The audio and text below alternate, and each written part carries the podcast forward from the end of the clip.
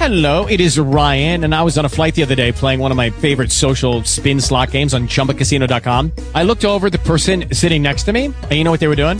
They were also playing Chumba Casino. Coincidence? I think not. Everybody's loving having fun with it. Chumba Casino is home to hundreds of casino-style games that you can play for free anytime, anywhere, even at 30,000 feet. So sign up now at ChumbaCasino.com to claim your free welcome bonus. That's ChumbaCasino.com and live the Chumba life. No purchase necessary. Group. Void were prohibited by law. See terms and conditions. 18 plus. Hey guys, it is Ryan. I'm not sure if you know this about me, but I'm a bit of a fun fanatic when I can. I like to work, but I like fun too. It's a thing. And now the truth is out there. I can tell you about my favorite place to have fun. Chumba Casino. They have hundreds of social casino style games to choose from with new games released each week. You can play for free anytime, anywhere and each day brings a new chance to collect daily bonuses. So join me in the fun. Sign up now at ChumbaCasino.com. No purchase necessary. Group. Void were prohibited by law. See terms and conditions. 18 plus. Watching them, and such fury seemed to take hold of her that I thought my hour had come.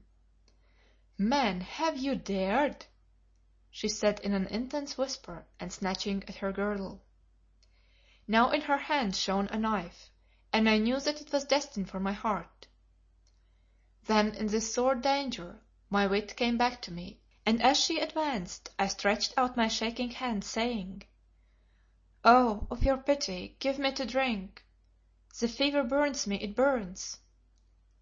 And I looked round like one bewildered who sees not, repeating "Give me drink, you who are called guardian!" And I fell back exhausted. She stopped like a hawk in its stoop and swiftly sheathed the dagger. Then taking a bowl of milk that stood on a table near her, she held it to my lips, searching my face, the while with their flaming eyes, for indeed passion, rage, and fear had lit them till they seemed to flame. I drank the milk in great gulps, though never in my life did I find it more hard to swallow. "You tremble," she said. "Have dreams haunted you?" "Ay, friend," I answered, "dreams of that fearsome precipice, and of the last leap."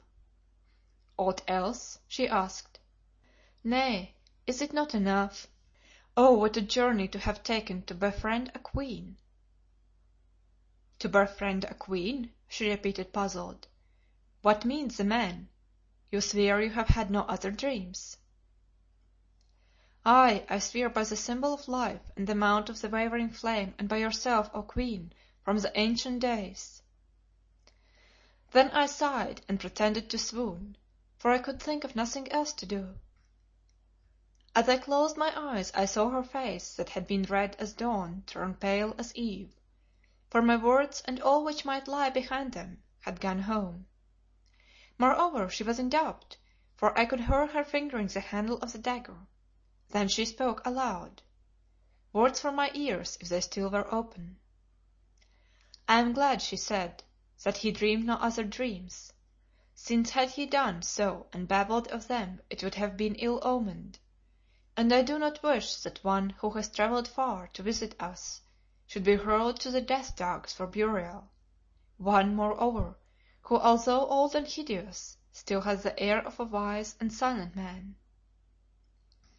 Now while I shivered at these unpleasant hints, though what the death dogs in which people were buried might be, I could not conceive, to my intense joy I heard the foot of the Guardian on the stairs, heard him too enter the room and saw him bow before the lady. How go these sick men, niece? [Footnote: I found later that the Khania, Atene, was not Simbri's niece, but his great niece, on the mother's side. End of footnote, he said in his cold voice. "They swoon, both of them," she answered. "Indeed, is it so? I thought otherwise; I thought they woke." "What have you heard, Shaman?" she asked angrily. "I? Oh! I heard the grating of a dagger in its sheath, and the distant baying of the death hounds.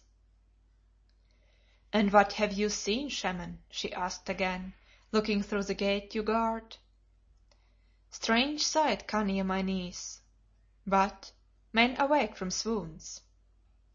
"Aye," she answered, So while this one sleeps bear him to another chamber, for he needs change, and the lord yonder needs more space and untainted air." The Guardian, whom he called Shaman or Magician, held a lamp in his hand, and by its light it was easy to see his face, which I watched out of the corner of my eyes. I thought that it wore a very strange expression, one moreover that alarmed me somewhat. From the beginning I had misdoubted me of this old man, whose cast of countenance was vindictive as it was able; now I was afraid of him. "To which chamber, Khania?" he said with meaning. "I think," she answered slowly, "to one that is healthful, where he will recover. The man has wisdom," she added as though in explanation. "Moreover, having the word from the Mountain, to harm him would be dangerous. But why do you ask?" He shrugged his shoulders. "I tell you I heard the death hounds bay, that is all. Yes, with you I think that he has wisdom, and the bee which seeks honey should suck the flower before it fades. Also, as you say, there are commands with which it is ill to trifle, even if we cannot guess their meaning."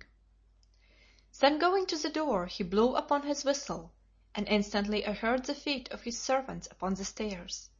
He gave them an order, and gently enough they lifted the mattress on which I lay, and followed him down sundry passages and past some stairs, into another chamber, shaped like that we had left, but not so large, where they placed me upon a bed. The Guardian watched me awhile to see that I did not wake. Next he stretched out his hand and felt my heart and pulse an examination the results of which seemed to puzzle him, for he uttered a little exclamation and shook his head. After this he left the room, and I heard him bolt the door behind him. Then, being still very weak, I fell asleep in earnest. When I awoke it was broad daylight. My mind was clear and I felt better than I had done for many a day, signs by which I knew that the fever had left me and that I was on the right road to recovery. Now I remembered all the events of the previous night, and was able to weigh them carefully. This, to be sure, I did for many reasons, among them that I knew I had been and still was, in great danger. I had seen and heard too much, and this woman called Khania guessed that I had seen and heard. Indeed, had it not been for my hints about the Symbol of Life and the Mount of Flame, after I had disarmed her first rage by my artifice, I felt sure that she would have ordered the old Guardian, or Shaman, to do me to death in this way or the other; sure also that he would not have hesitated to obey her. I had been spared partly because, for some unknown reason, she was afraid to kill me, and partly that she might learn how much I knew, although the death hounds that bayed, whatever that might mean. Well, up to the present I was safe, and for the rest I must take my chance. Moreover it was necessary to be cautious, and if need were, to feign ignorance. So, dismissing the matter of my own fate from my mind, I fell to considering the scene which I had witnessed and what might be its purport. Was our guest at an end? Was this woman Ayesha? Leo had so dreamed, but he was still delirious Therefore here was little on which to lean. What seemed more to the point was that she herself evidently appeared to think that there existed some tie between her and the sick man. Why had she embraced him? I was sure that she could be no wanton, nor indeed would any woman indulge for its own sake in such folly with a stranger who hung between life and death. What she had done was done because irresistible impulse born of knowledge, or at least of memories, drove her on, though mayhap the knowledge was imperfect and the memories were undefined. Who save Ayesha could have known anything of Leo in the past? None who lived upon the earth today. And yet why not, if what Kou the Abbot and tens of millions of his fellow worshippers believed were true?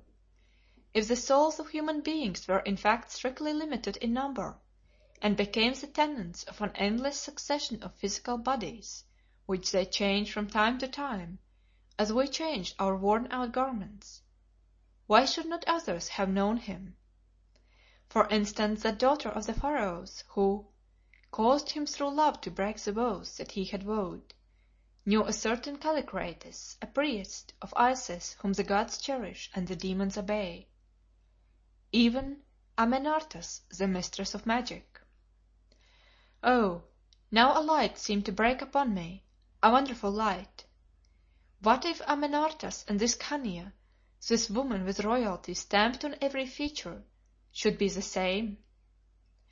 Would not that magic of my own people that I have, of which she wrote upon the sherd, enable her to pierce the darkness of the past, and recognize the priest whom she had bewitched to love her, snatching him out of the very hand of the goddess? What if it were not Ayesha, but Amenartas reincarnate, who ruled this hidden land, and once more sought to make the man she loved break through his vows? If so, knowing the evil that must come, I shook even at its shadow. The truth must be learned, but how?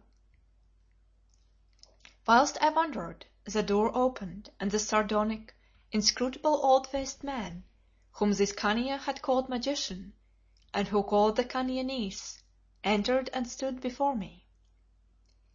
CHAPTER VII